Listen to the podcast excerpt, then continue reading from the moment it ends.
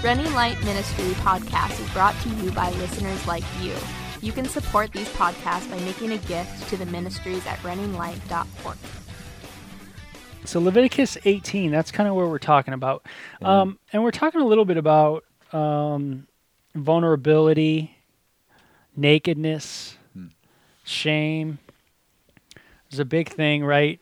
Uh, it seems like you mentioned it yesterday in your talk with the college group about shame and how today it seems like in recovery everything is dealing with this issue of shame. You want to talk about that a little bit? Yeah, so it's been cool. Uh, those of you guys who've uh, been on our site and been around it, me and Bo have been going through Leviticus 18 with the college and career group, and it's been a lot of fun. It's been a blast, and those those talks are up on our site, right? They're up in our education section, or Um, yeah. they're on the Running Light site. Yep. Very cool. So yeah, they're up there. If you guys want to give them a listen, we've uh, we've gone through I think five or six studies just in Leviticus 18 so far, and uh, you know Leviticus 18 is just it's a very heavy section of scripture. It deals with the sexual um, uh, sexual boundaries that God has given His people in the law. And one section that we spent some time looking at was this idea that in Leviticus 18, when it says, uh, when it talks about having, uh, not having intimacy with uh, either your relatives or um, your wife when she's in her time of impurity, or uh, with you know men with men or women with women or men and women with animals, or you know, it says it has a very interesting phrase that says, "Do not approach the nakedness." It doesn't say don't have sex, and what we were kind of looking at is what is this idea of nakedness? Like, what is God trying to tell us about um, the nakedness of someone else, and why is it something to be guarded? And when you look through the Bible, you see that nakedness. Um, it, it seems to be a picture of vulnerability. It seems to be a picture of um, intimacy. It seems to be a picture of uh, even shame sometimes. And some of the prophets, God talks about uncovering the nakedness of Israel. And he's obviously speaking in metaphor, but he's talking about, you know, uncovering her nakedness before her enemies. And I think that you got some quotes on that. Yeah, well, I, yeah, I, I mean, absolutely. Um, you know, I mean, there's a there's a lot of passages. I was just looking through some of my notes here. Um, some of it, like Job twenty four seven, says to it talks about it as to mistreat. Hmm. They cause him to go naked without clothing. Hmm. Um, so naked kind of carries that idea of vulnerability to to be mistreated. Hmm. Um, in twenty six six of Job, it says, "Hell is naked before him, and destruction hath no coverings." So it's kind of an interesting passage, right? Hell is naked, nudity is talked about as hell, and clothing is talked about as security, Right. Right. you know, from destruction. Right, right. And so when you go back into Genesis, though, the natural state of mankind was naked and unashamed. right? Yes. Yeah, so it's kind of important to To understand that. Yeah, to understand that when God designed humanity, he did design us to be naked. Um, the issue that we see in Genesis, though, is that after the fall, there was uh, there there was no knowledge of vulnerability before the fall, because when you have um, two people who don't know how to sin, right? They don't know how to do evil or take advantage or be selfish. Um, nakedness is a very good thing uh, because it is important in relationships to have vulnerability and to have intimacy and to have openness and things like that. Um, but there was no shame involved because there was no judgment and there was no insecurity and there was no fear um, in those relationships. But then when the fall happened and the knowledge of sin entered into mankind, now all of a sudden, um, nakedness is something that could be taken advantage of. And Adam immediately uses his wife's nakedness against her.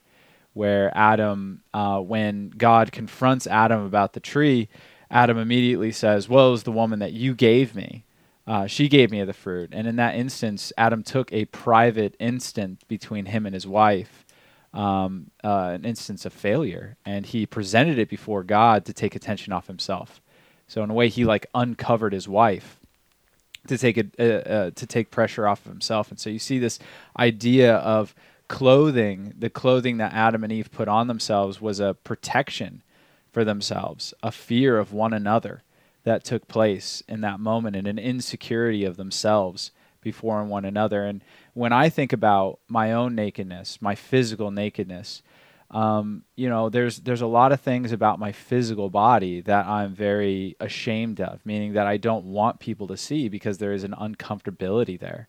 Um, it's not just simply for the sake of decency in society. Um, there's like a fearfulness of, you know, if someone saw my nakedness, you know, what kind of things would they pick out and make fun of, judge, things like that. Even um, I remember when I first got married to my wife, the idea of being naked in front of one another was still a very fearful moment, you know, of like knowing like my wife's going to see me naked. Like, what if she doesn't like something? You know, what if she makes fun of me? You know, it's like, it's kind of scary, you know, it really She's is. a Peter. you know, and it goes both ways. There was a mutual fear yeah. uh, of both of us to expose ourselves before one another. Yeah. And uh, the same would be true. You could take that and you could apply it to our emotional state Meaning that there's a lot of uh, uh, a lot of our lives, whether it's our emotions or whether it's our fears or our, our frustrations or our past or whatever you want to say. There's a lot of things that we have shame about that we don't like to show other people, um, and so we cover it up. We put clothing on um, in the Christian life. Uh, to so that people can't see that that nudity, they can't see that vulnerability of us, uh, and so that we can't be judged. So our fear is what keeps us from being vulnerable with one another. Yeah, so we always ask the question, why do we wear clothes? Hmm. And it's a good question because it, it really sparks a conversation um, that can go in many different directions. Yeah. You know, why do we wear clothes? Well, because it's a way we um, exercise our mm, creative side. Mhm. You know, people say things like that. You Yeah. know, um, but you can you can go in the other direction too of like, well, the reason why we wear clothes is because, and then you might go, well, why? Why do we wear clothes? Yeah. And then it might get you might say, well, weather Yeah. you know, well, you know, okay. Um, but that's not true in every situation. Right. You know, Right. There are definitely times in the summers, right? Yeah, and I in- think everyone would actually like to be naked. and it's interesting. Some cultures you can go to, they don't wear much clothes, Mhm. and they seem to be fine. it's not like they got massive porn problem. no, can't be any porn when it's all accepted, right? yeah, yeah, or or or they don't, or maybe they don't. Um, they live in a tribal culture. right. where they just don't wear m- much clothes anyway, Yeah. and it's fairly normal, Yeah. you know, to them. Right. Um, you know, but there is, if you noticed, even in those tribal cultures, it's not like there's no cloths. Right. There's still cloths, Yeah.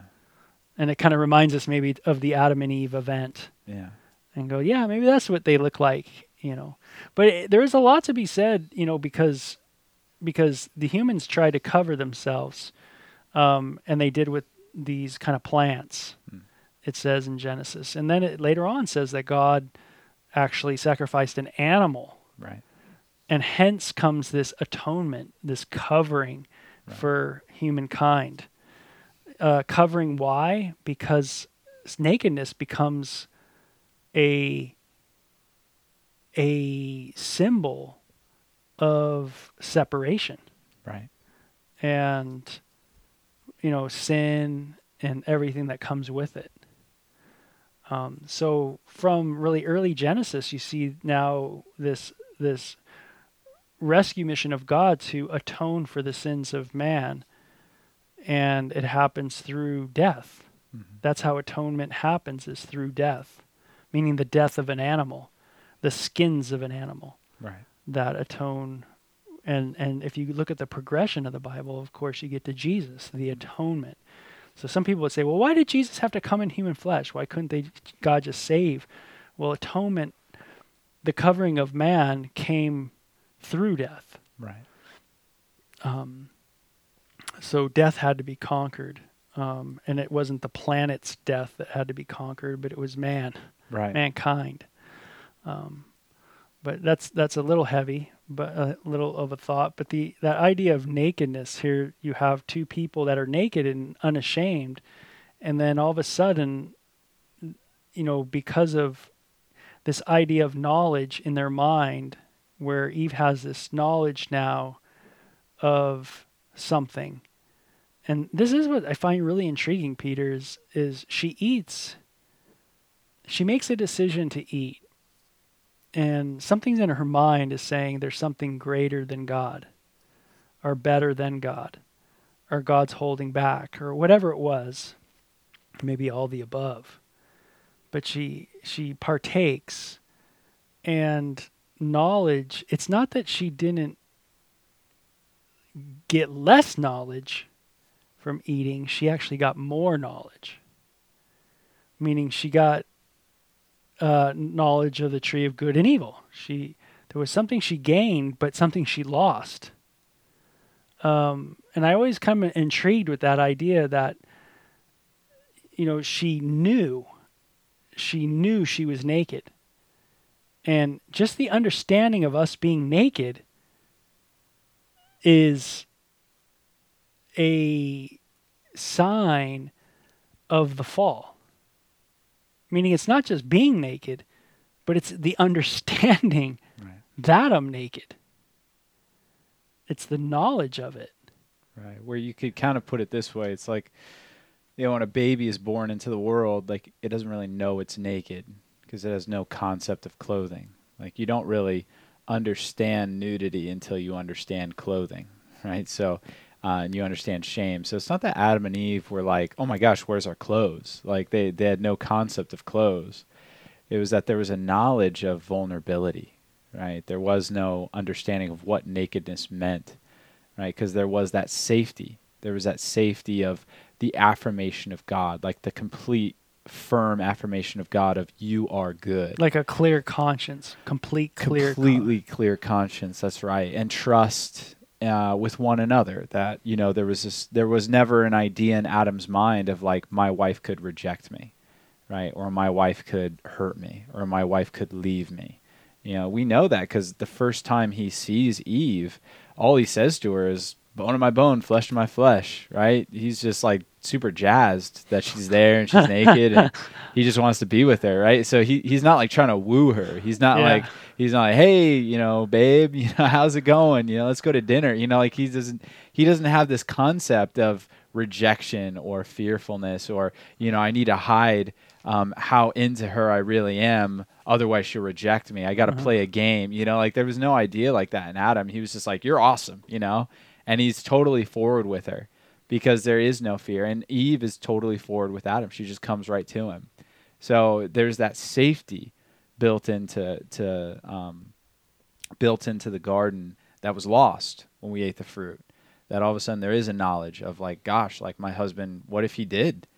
You know, he he broke God's commandments. What if he broke his vows to me? You know, what if he judged me? What if he did this to me? Right. So there's this this new understanding of uh, what we would call sin that starts to grow up inside the hearts of Adam and Eve. Mm. And it starts to permeate their being and it starts to move in, in different and unique ways that they didn't understand before. Yeah, so nakedness now is seen with them as um, uh, the, the consciousness of their nudity moves them to hide. And right. one of the things I put in my little notes is we are a hiding people mm-hmm. now before God, where, it, like you say, that vulnerability is not just a fear of each other, um, but a, a, fear of God too. Mm. Um, and to where they noticed they were naked because right. they say to God, "Hey, we hid because we were naked." Right. Um, so, so there was that knowledge of their nudity, which what we want you to understand there was something in their heart, right, that was going on, and that was why and that was this uh, you know something's gone on where i feel like i need to hide from you. Right. Um, and you know in clothing that seems like what we do most of the time is what we're doing is hiding hmm. because of the potential vulnerability that we can feel with each other. And and, it's weird because some people might say well hey you know um, you know you can go to a nude beach and be naked or you can do these other things and be naked but anybody knows that yeah you can go for a week and you know maybe hang out nude on a beach or something i don't know but but to live that way to live nude in this world um, I don't think anybody would want their daughters to be living nude in the world. Right. You know, um, because there is an extreme danger to that. Right. Um, and because people are lustful. Right. Right. And you know, there's some, and this is again, this is a a part of the fall where um, before the fall as well, there was never an idea of leveraging nudity, uh, meaning that uh, the nudity that Adam and Eve shared with one another, it was a complementary thing. They they looked at one another's nudity, and there was safety there. But there was no idea in their minds of selling their nudity, right? Of of trying to gain attraction or attention through their nudity. Um, that's again something that came from the fall, where now it's like, yeah, there are people who could go to nude beaches. They can, you know, post naked pictures of themselves online. They can post naked videos of themselves online, masturbating, having sex, whatever. These people can do that, um, and people do it all the time. And you could say like, okay, well, if we're all supposed to be ashamed of how we look, like, how are these people able to do it? Well, first of all, just because you pose naked doesn't mean you're not ashamed of how you look, right? Tons of models are very insecure about their bodies. Uh, but secondly, even if they're not, let's say let's say for the sake of argument, they're not um, insecure about their bodies at all. Um, this is again, it's still a result of the fall because they're still they're showing their nudity, but they're showing their nudity to get attention. They're showing their nudity to get money. They're showing that it's transactional at that yeah. point. Yeah. Where it's not like they're showing their nudity like Adam and Eve, the intent of God was the nudity was supposed to bring intimacy between one another.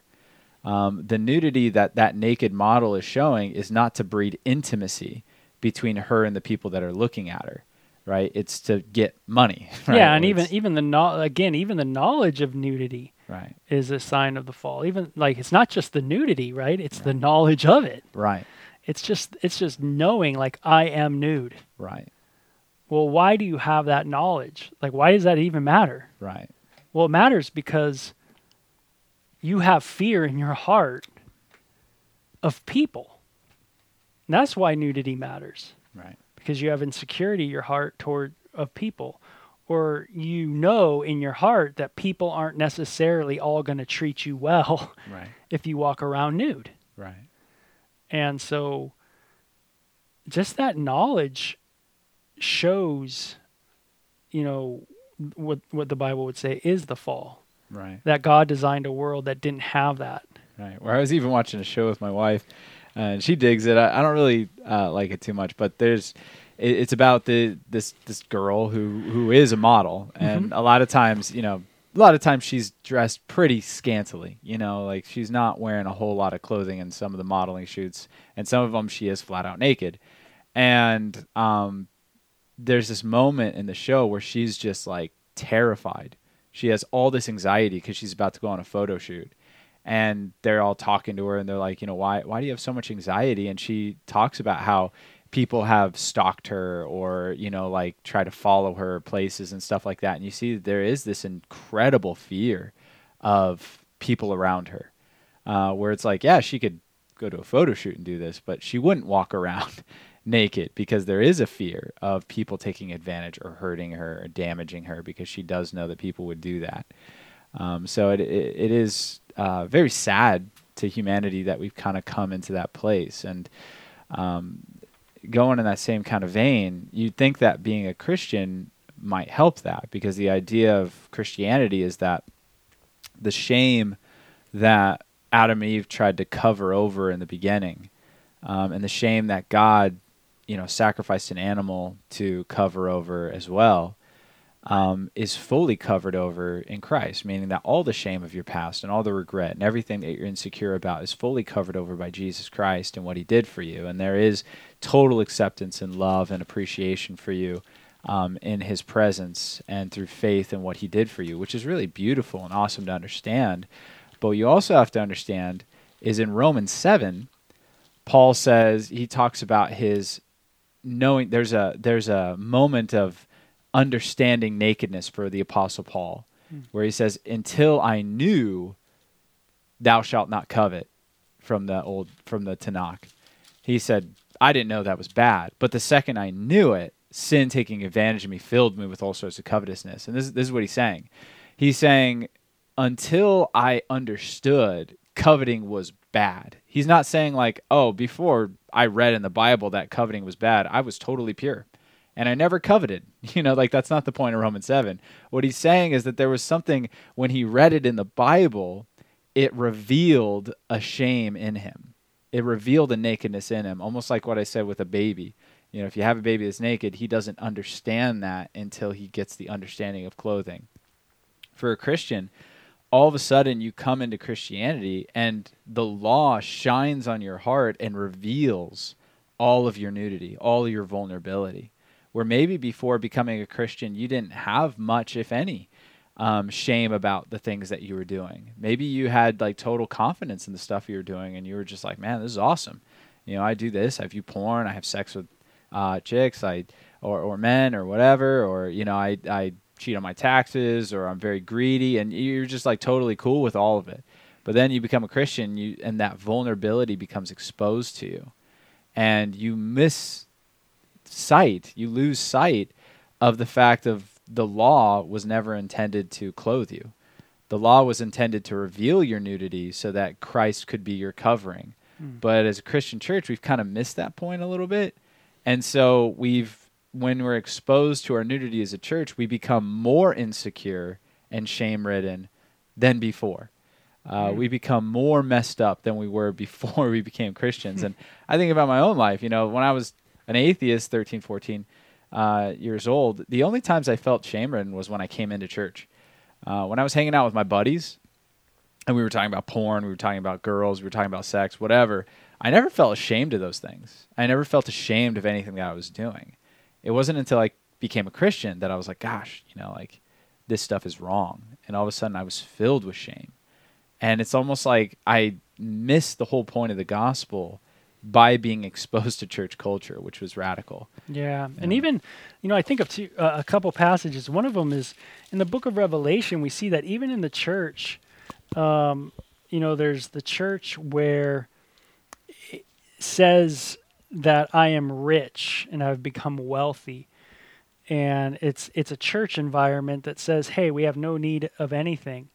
And and then hear this. Jesus responds by saying, "No, you are wretched, miserable, poor, blind, and naked. Hmm. I counsel you to buy from me gold refined in the fire that you may be rich." And white garments that you may be clothed, that the shame of your nakedness may not be revealed, and anoint your eye with the eye salve that you may see. it's kind of interesting that those idea nakedness and shame always work together. Yeah. They, they they're they're but they're pictures. Um, so and, and this is important to understand is that nakedness in and of itself isn't bad. But it's it, it seems like what what is the issue is nakedness and how it how it is a symbol of really the inner nakedness because um, obviously Jesus is talking to a church. He's not talking to a person. This is all symbolism. He's not saying you're naked, as in you guys are all walking around the church nude. Mm-hmm. Um, it's it wasn't a striptease church or anything right. like that. Right.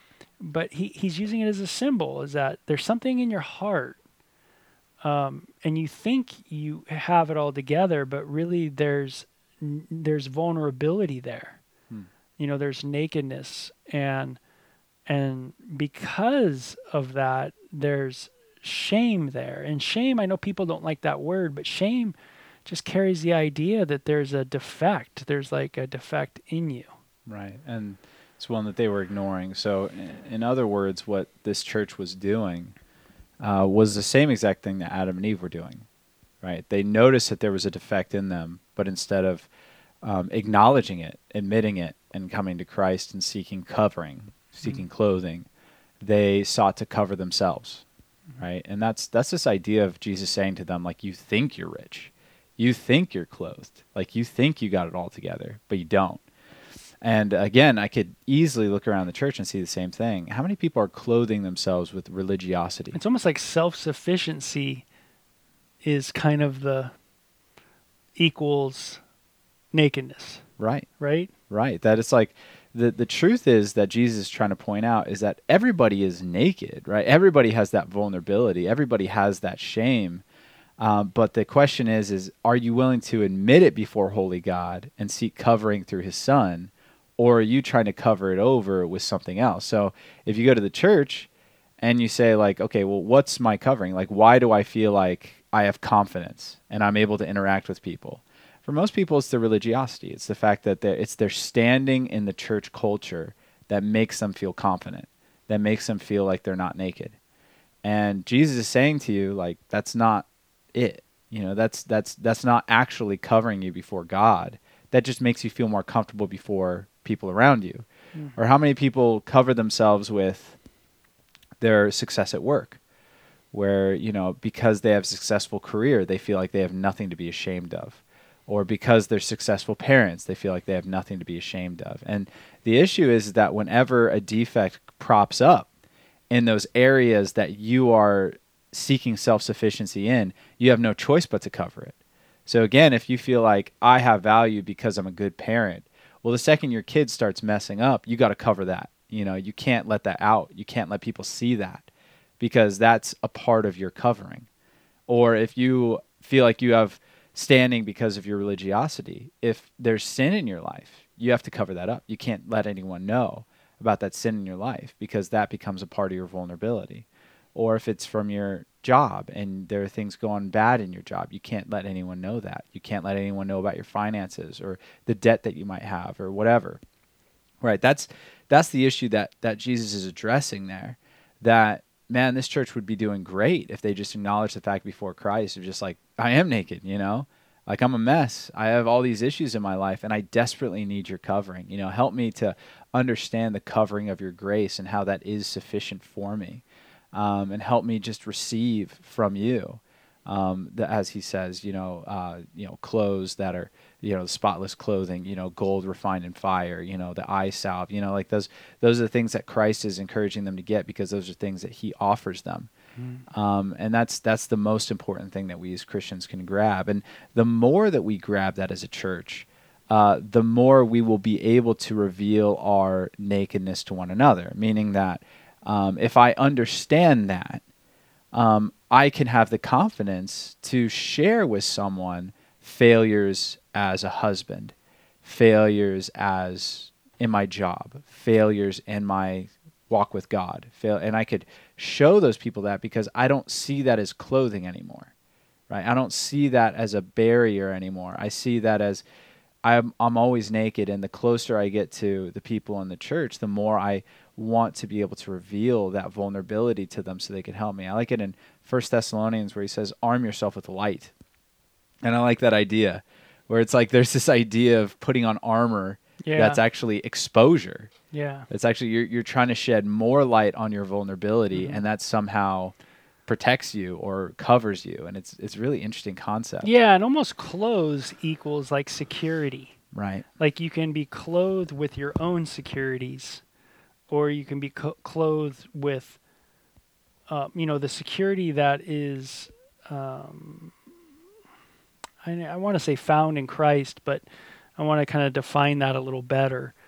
Um, when we may when we say clothed in Christ, we're kind of talking about like a, a, a faith based sufficiency right.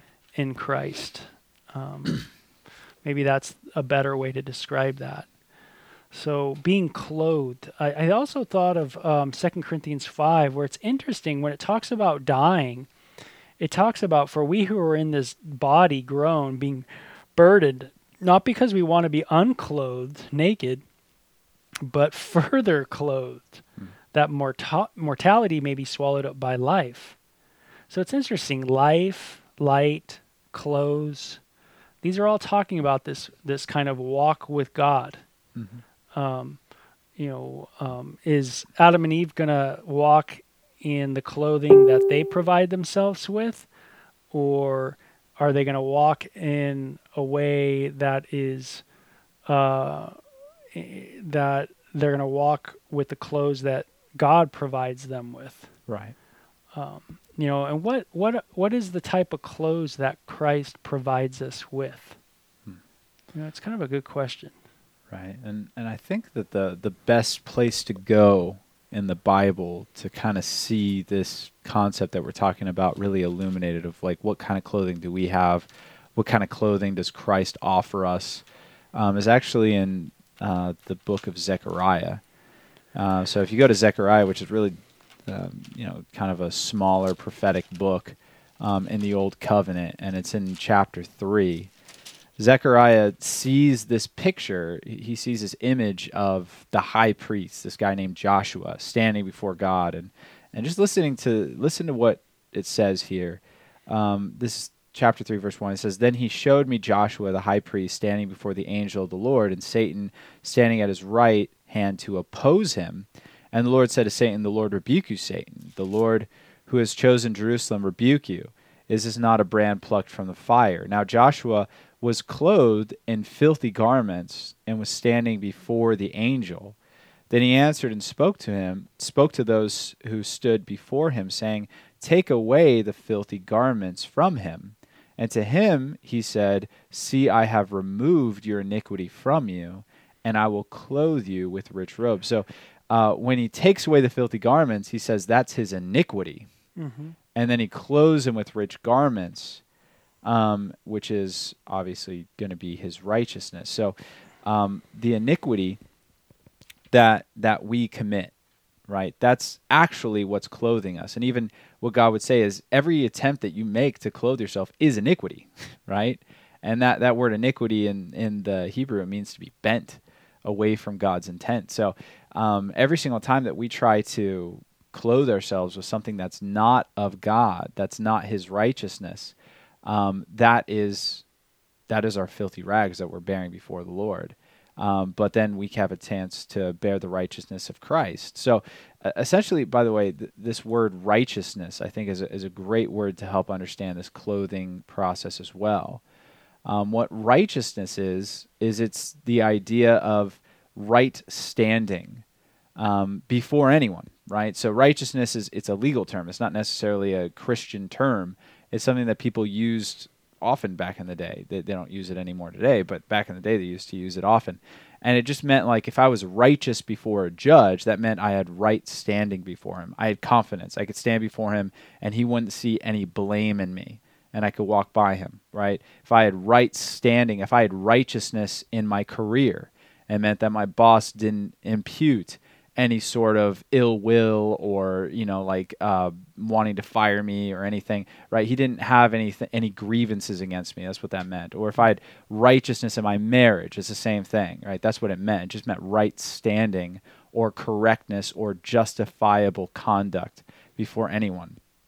And so what we're saying in essence is that the clothing that we're that we're trying to produce is our own righteousness meaning why do i feel like i have right standing before god or anyone else around me?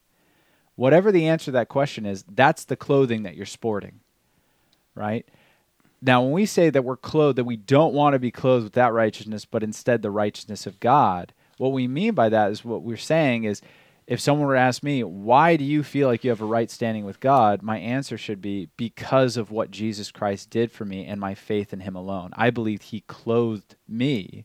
And the reason why I stand before him correctly is because of his actions, not mine. Yeah, so it comes to it comes to back to Adam and Eve. How did Ad, how did God provide for Adam and Eve? Well, it was through the clothes, the sacrifice of the animal. Right. And then how and what we're saying is how does God provide for us? It's through Jesus Christ. How does he provide salvation to us? It's through Christ. So um, being clothed carries the idea of of of taking God up on His provision, right? Right.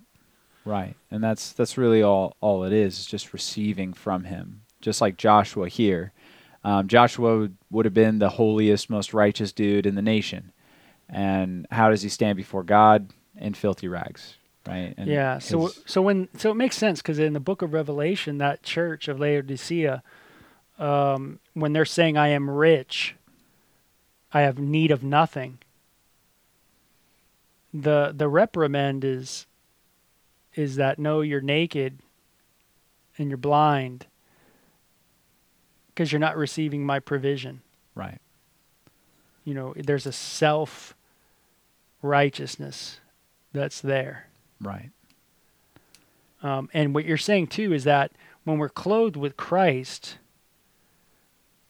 um, it also is talking about uh, when we were receiving God's provision for our sins, and now we are forgiven. It actually makes us more vulnerable. Right. Um, it actually pr- should produce a vulnerability in the sense that now we are living in the light Right. and light opens up everything. Right. It sh- it reveals. yeah. So instead of uh, uh, the church concealing um, our sin, it should be something where in a church there should be a revealing Right. of our issues, which is really interesting because because that's not what I think a lot of us see. No. I mean, that's not that doesn't seem common. No, no, most people don't see it that way. And uh, like I said, the the reason for that is because the true clothing that someone like this is wearing is religiosity. So, like in my time of fearfulness of not wanting to confess my sin to anybody, right? Not wanting to talk about it with anybody, because once again, you know, me and Bo are not saying that you have to confess your sin to everybody around you. But my fear of confessing my sin to anybody revealed the vulnerability in my heart that I didn't, I saw that my covering was my reputation. That's what I saw made me right with the people in the church. And that's what I saw made me right with God ultimately was my reputation and my self righteousness. And that's what prevented me from being vulnerable with other people, you know. And I could use excuses, and I, I've heard them before, and I've said them, right? Of just like, oh, well, you know, before God and Him only have I sinned, so He's the only person I need to be honest with, or, um, well, you know, like I'm. What if someone gossips about me? What if someone takes that and, and, and uses it against me, or you know, I shouldn't have to, or you know, I've I've said them and I've used them, and what the Bible would be saying to us is, hey, check check your heart because that's probably not the reason. You know, there probably is that fearfulness of what will people think of me. And you'll see more and more that your covering is your reputation and what people think of you. And the more that's able to be distinct, destroyed in your heart, the more you're going to start to see that the only way to build meaningful relationships is with vulnerability meaning that the if you if you have a relationship with zero vulnerability that's a relationship that has no depth. It's just a relationship on the surface where all you can talk about is um, you know meaningless things. Um, the only real relationships that could be cultivated are ones that are built in reality and built in vulnerability. If you can't share with someone your deepest dreams your deepest hopes your deepest failures um, that that relationship has no roots it, ha- it has no actual substance. The the deepest relationships that we have are the ones that we do feel comfortable enough. We do feel like I could share this with you, and there isn't shame, right? There isn't. You're not going to judge me. You're not going to use this against me. Um, because if you really stopped and thought about it, if you're not able to talk to someone about something uh, in your life, if you feel that fear in you, then there's always going to be that fear in you of if this person ever found out who I really am, they would leave me. It reminds me of uh, uh, the movie with Jim Carrey, The Mask. Mm-hmm. And Oh, yeah. uh, you know he puts on the mask, and he actually like it's kind of interesting because like when he puts on the mask, his inner goof kind of comes out, and he's able to be himself for the first time. And later on in the movie, like he's he's falling in love with this girl, and he has this dilemma of like, who should I go with? Should I go as the mask or should I go as me? And uh, they're, tell they're people are trying to console him. They're trying to talk to him, and he's just like, "How can I know that she loves me or the mask?" And that that's such a like a deep philosophical question, right? Mm. Of like, you know, could you really? I mean, do we ask ourselves those questions when I'm talking to people, hanging out with people? Do they love me, or do they love the mask? Do they love what I've presented to them, which isn't really me? Because it is it is me devoid of reality. It's me devoid of my failures. It's me devoid of my regrets. It's me devoid of my dreams. It's me devoid of my emotional frailties, you know. And that's not who I am. That's a facade. That's a lie. Mm. And so how could you really feel accepted if you're not actually understood? Right? And that's what God is trying to get at with all these things. He's like, look, he's trying to create a community. He's trying to create uh, a place where people can be with one another and they can have that vulnerability and acceptance so that we can help one another out. Like I said, the really the only other alternative is to defect from the community of Christians and go into a community where your de- uh, where your sins are more readily accepted. Right? That's the only place you can you can go. And that's not good for you. That's not going to make you do better. It's going to make you worse as a human being and it's going to make you worse before God. So the level that I'm able to accept the clothing that Christ gives me is the same level that I'm able to express my sins to those who I am getting close to. Yeah, one thing I think we want to make clear as well is people can get into a community that say is pro whatever they want to do and and they can live their life in a relative happy way um, their whole life within that community. Um, that happens all the time. That's what we do as people, I think, is we tend to find communities that accept us uh, for our belief systems. Um, the Christian belief system, though, is saying that just because you're in a community that you might be happy and everything might be fine, um, you know, your whole life, doesn't mean that you're right with God. And the reason why is because God, by nature, is perfect and holy. And in order to dwell with God, you need to be perfect and holy. And and so he provides a way for you to be made holy through the blood of Christ. But if you reject that, then you go after your own provision. And whatever those clothes are, the clothing now could be a symbol of community. Um, you know, you go to your own community, and that community becomes your sense of clothing, your sense of security. Um, so, what, what makes you secure is that community. Where the Christian, you know, we have to always remember that it's not the church community that is our security it's it's what Christ has done. That's our security. He is our security. He is our peace.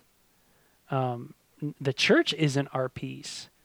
Jesus is our peace.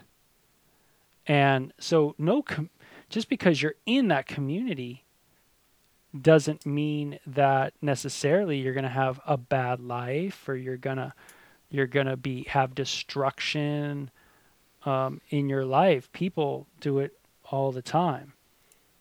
Um, the question is, is, is that is that clothing, that that community, that security, is is is it one that leads to eternal life? And that is always kind of the linchpin of the Bible. My dad used to always tell me tell tell it this way. He's like, "Hey, in AA Alcoholics Anonymous, we get people sober you want to get saved? Go talk to my son. That's what he would always tell people, which is so, I thought was so cool. Yeah. Because he understood the distinction that if you need, you know, I, I have a community he, he, was making that you can be clothed with, with sobriety, hmm. and we could help you with that. But that's all we do. Right. And so you always have to ask the question, I guess, is what's the better clothes? Yeah right? Hmm. And and I always go back to Blaise Pascal, and this one statement he says is, eternity is or he says this death is eternal no matter what state it's in. Hmm. And that's true. Death is eternal no matter what state it's in, whether you're an atheist, whether you're agnostic, whether you're a theist, whether you're a pantheist, whatever you are. Death is eternal no matter what state it's in. Right. And he says, and if that is the case, then wouldn't it be beneficial to measure all decisions that you make in life based on that point? Yeah. Um, and the answer is yes. If if if if death is eternal, no matter what state it's in, whether it's eternal annihilation, or eternal hell, or eternal heaven, whatever, it is. We know. We know beyond a shadow of a doubt today, scientifically, that it is eternal. M- meaning, no no one's come back from the dead. Right. You know, the only debatable one that people debate today is Jesus. Right. But that's it. Uh, you know, we're not debating anybody else's resurrection Right. because death is eternal. So it's a great point, though, right? In that if that's the truth, then shouldn't we look for community um, um, that is that we're going to be clothed in something that's going to benefit us in that eternal whatever it is? Right. and and so Blaise Pascal always pointed people to the church. The reason why wasn't so much because the church had community. He saw that there was community in the intellectual secu- secular uh, disciplines uh, in France, but he saw that it was through the church that Christ was upheld, and that through the community of the church that it would it would uphold it would be the pillar as it says in timothy um, for the truth of jesus christ and so jesus christ would be in a sense raised up and people would see jesus mm-hmm. and and they would go whoa i need to be clothed with christ so he wasn't making the point that just come into the catholic church you know that he was a part of and there it is you're good to go Right. but it was the idea that the church is upholding Jesus Christ, and that's that's what we need to be clothed in. Yeah. You Yeah. And it, it is interesting to think that there is no God is the only one, even though he is completely holy, even though he is perfect in every way, and he has the most right to judge your vulnerability and your shame. He is the only one in this universe who accepts you exactly as you are. Uh, only one. You know, even when I think about the closest, nearest relationships I have in my life, even when I think about my parents and my wife and all these other people that are very near to my heart, when they see, and they do, when they see some of my wickedness unveiled come out, I could always tell that there's a shrinking away. You know, because that's just that's how it is. That's that's how I am with them as well. It's how everybody is. You know, when we see the unveiled wickedness of someone revealed, Mm. it's very hard to still love them. Yeah, Very hard. Jesus is the only one in this universe who sees all of your unveiled wickedness and loves you anyway. yeah. Dave Robson said to be truly known and truly loved is a very rare thing, and what you're saying is, yeah, it is. As it's very rare. In fact, there's only one person in the universe who can do it. Right? That's how rare it is. Mm. Right? Only Jesus fully knows you, and only Jesus therefore fully loves you. Yeah, and it's kind of interesting too. It's like a lot of people rip apart, you know, the the garden story in in uh, which we call I call an event. I don't like using the word story. Right. But um, but really, when you look at the heart of God, God clothes Adam and Eve. Um, you know, God is still in the business of wanting to clothe people today.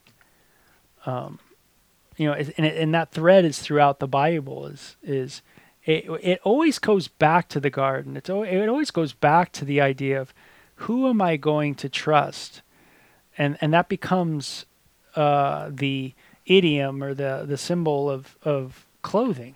Who will I trust? Who am I going to be clothed with? And that's a decision on our parts that we all make. And some people would think, well, it's ridiculous for God to um, discipline me because I choose to be clothed in something else. Right. And and and and that's not you're not alone by that by uh, saying that too. If you can actually believe it, Satan in the Bible, um, you know, he he is the accuser.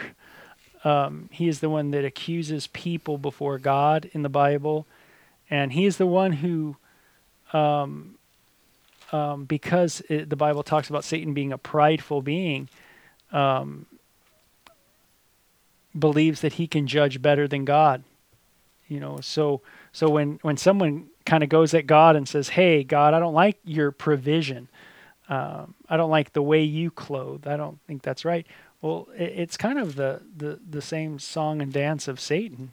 Hmm. Uh, you know that that's what Satan says too. Yeah, I don't think God's provision is right either. And but the only difference is that is that Satan's say what Satan thinks would be the right thing to do is to wipe you out. Yeah. That's what he believes the right thing to do is is to actually that that God's judgment on you to to have mercy on you at all is quite ridiculous. Right. Right. And you know, it's uh, there's also another story in the Bible that I think illustrates, you know, what Bo's talking about in a really cool way as well. It's in Luke 16. And in Luke 16, it speaks of a rich man and Lazarus. And Jesus is telling the story, and he says there's a rich man and Lazarus. They both die. Lazarus was incredibly poor, had sores and ulcers that dogs would come and lick them, and he would eat scraps that fell off the rich man's table, and they both die. Uh, Lazarus goes to Abraham's bosom, a place of, uh, he goes to paradise, he goes to a place of comfort. Um, and then the rich man goes to uh, what we would refer to as hell or Hades. Um, now, the interesting thing about the story that a lot of uh, theologians have kind of pulled out is the fact that Lazarus is given a name, but the rich man never is. Um, the second thing is that the rich man is not referred to as the rich man when he's in hell. And a lot of the, the things that, because when you listen to the story, the context of why Jesus is even telling it is because he's talking to the Pharisees, um, who are, again, clothed in their own righteousness. And this is essentially what he's saying. When he names the rich man the rich man, and he doesn't say his actual name, what he's saying in a not so subtle way is he's saying, This is what that guy was clothed in, his riches. Right? This is what made him feel like he had anything, was his riches. And it was to such a point that was such a part of his identity that when he went to hell and obviously is not rich anymore, he doesn't have an identity. He has nothing to console him anymore because he's lost it right? In other words, he's either a rich man or he's nothing. Whereas Lazarus is Lazarus no matter where he is. Whether he's poor, whether he's rich, whether he, he's still Lazarus. Because his identity is not built around anything in this world, right? It's not built around the community he's around. It's not built around his finances. It's not built around his family. It's not built, right? There's nothing in Lazarus's life that gave him identity aside from God. And this is this is why Christianity is so cool and why I think it's so amazing. Aside from the fact that it's true, which is is really amazing, but uh, something that's amazing about Christianity is what we believe about hell is all God is allowing you to do in hell is whatever clothing that you're putting on yourself today, He's just allowing you to wear it for eternity. That's it, right? So for the righteous, the people who put their faith in Jesus Christ for His for His righteousness, you're going to wear that righteousness for eternity. For the people who choose to wear their own righteousness, you're going to wear that clothing for eternity. That's it. So if I choose to clothe Yeah. myself with my own works and my own uh, whatever, if I'm going to be like Adam and Eve and put on fig leaves and have that uncomfortability on me all the time, then I'm going to have separation from God because I didn't want to have a relationship in the first place. And that's why I'm clothing myself with something that's not His. And secondly, I'm going to be able to live for that forever. Yeah, so you're clothing yourself with the non-eternal. Right. God is eternal, and so when you clo- when you receive the the the provision of God for eternal life, you're receiving an eternal provision, Right. which cannot have lack. Right. It cannot end. But Right. when you when you die when you go into eternity with your own righteousness, which is your own provision, your own community, Right. then that is a non-eternal community. So you get to go into, in a sense, uh, well, in a real way, an eternal existence because you're an eternal being Right. with with being uh, clothed with that non-eternal lifestyle. Right. And think think about That's kind of an inter- interesting thought. It is, man. It's it's a heavy one. You know, think about the imagery of hell for a second. It's always fire, right? There's always some some sort of a fire going on. The lake of The fire, consuming- the consuming fire, Gehenna, right? It's all this place of burning, this place of refuse. Um, why why is this imagery of fire always depicted in in hell? Where um, you know why, why not something else? And when you think about this metaphor, this idea of clothing, it makes total sense, right? What what is fire? Fire is something that consumes a fuel in order to burn, right? That's what it is. And the more fuel you feed it, the hotter and brighter it burns. And this is this is what Bo's saying. You're an eternal being. When you try to clothe yourself with something that's non-eternal, that thing might satisfy you for a time, but it will not satisfy you for eternity. All it will do is burn up and then you'll spend eternity smoldering, right? Like the rich man, right? So he had some clothing, he had something that gave him um, a, a value system in this life, but in eternity, all it did is cripple him, right? All it did is hurt him, scourge him for all of eternity. So whatever you're clothing yourself with, no matter what it is, it's satisfying for a time. But even if you live long enough, whatever it is, it's going to disappoint you. Over, give it, you know, stretch out the timeline long enough, and it will disappoint you. There's only so much sex you can have. There's almost so much porn you could watch. There's almost so much, only so much money you can make, or relationships you could cultivate, and eventually you get to the end of them and you realize it's just not everything. Not that it wasn't fun, but it's just not ultimate right? It's not eternal. It's not something i could take with me for eternity. It is it does come to an end. The pleasure does end but my life won't. For the christian we believe that we're clothing ourselves with a pleasure a joy a righteousness that is eternal. Hmm. And this is a really interesting thing. I, I wanted to read this passage to you guys real quick. It's in 1 corinthians 3 where paul's speaking of works Right? Speaking of works that we could do now that we are Christian, speaking of works, because now our works aren't clothing us anymore. There's something else. And this is what he says. This is verse 10. According to the grace God, which has uh, a grace of God, which was given to me as a wise master builder, I have laid the foundation, and another builds on it. But let each one take heed how he builds on it. So now he's saying, my works don't cover me anymore. My works are something that's going on top of a foundation that's already been laid for me. Okay, so what's this going to do? He says, For no other foundation can anyone lay than that which is laid, which is Christ Jesus. Now, if anyone builds on this foundation with gold, silver, precious stones, wood, hay, straw, each one's work will become clear, for the day will declare it, because it will be revealed by fire. And the fire will test each one's work of what sort it is. If anyone's work which he has built on it endures, he will receive a reward. If anyone's work is burned, he will suffer loss, but he himself will be saved, yet so through fire.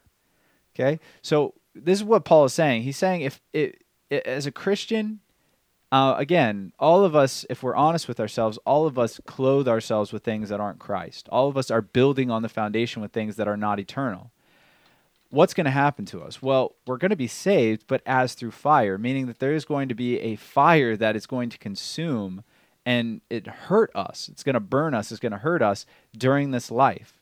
We will be saved, but during this life, we're going to burn in whatever we're pursuing that's not Christ, right? So if I'm uh, again, not that family's bad, not that sexuality is bad, not that any of these things are bad, but if I turn something finite and I turn it into something ultimate and I put it above God in my life, and I seek to live for that, and that I see it as my covering, it's going to hurt me during this life, but I'm going to be saved. For the person who doesn't know God at all, that is going to be the only thing they get to take into eternity, and that's what their hell is going to be.